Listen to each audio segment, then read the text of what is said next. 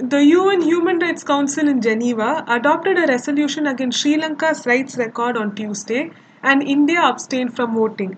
What is the resolution all about, and what impact will it have in India?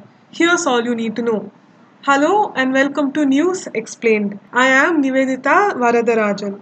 The UNHRC adopted a resolution titled The Promotion of Reconciliation, Accountability and Human Rights in Sri Lanka after 22 members out of the total 47 voted in favor of it. 11 members voted against the resolution, and India and 13 other nations abstained from voting. Sri Lanka, which was trying to gather support against the resolution, described the draft resolution as, and I quote, unwarranted, unjustified, and in violation of the relevant articles of the United Nations Charter. Unquote.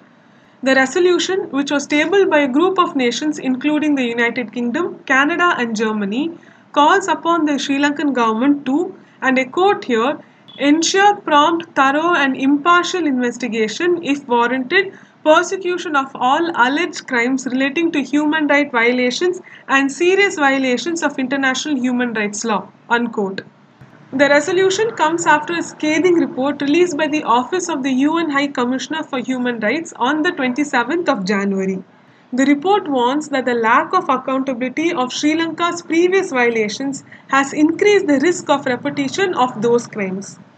Sri Lanka had the support of China, Russia, and several Muslim nations, including Pakistan.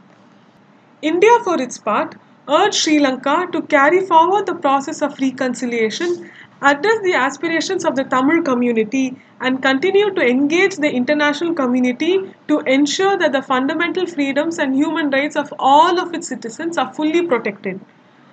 The UNHRC has been bringing up resolutions against Sri Lanka for quite some time now, and India has either abstained from voting or voted in favor of the resolutions. In 2014, India abstained while in 2012 India voted in favor of a similar resolution. But this year, the vote could have some political backlash at home. The BJP's ally in poll-bound Tamil Nadu wants the centre to vote against Sri Lanka. The AIADMK's M. Thambidurai said that the matter is about justice and peace.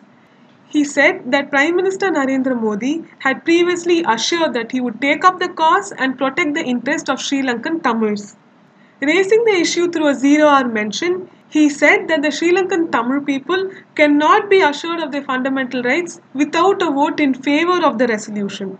When India can support the human rights of people in other nations like Palestine, he said that it was India's duty to support the cause of the Tamil population in Sri Lanka too. But this is not the AIADMK's demand alone. Recently, DMK chief MK Stalin and other political leaders, including P. Chidambaram, wanted India to support the resolution. Unsurprisingly, the cause of the Sri Lankan people is one of the major issues that both Dravidian parties agree upon. But voting against Sri Lanka is not an easy thing to do. The island nation is a close neighbor, and both nations enjoy a trade of $4.59 billion as of 2019. India is also one of the largest FDI investors in the nation. But more importantly, Sri Lanka is growing closer to China over the years. China has opened a port there, and the two nations are strengthening their defense ties.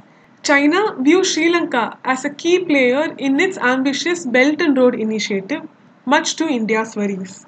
Just today, the Central Bank of Sri Lanka has announced that the island nation has signed a currency swap agreement worth $1.5 billion with China for a three year period, which is to be used for promoting bilateral trade and direct investment. The Reserve Bank of India and Sri Lanka are currently negotiating for a currency swap deal too. This deal will be worth about $1 billion.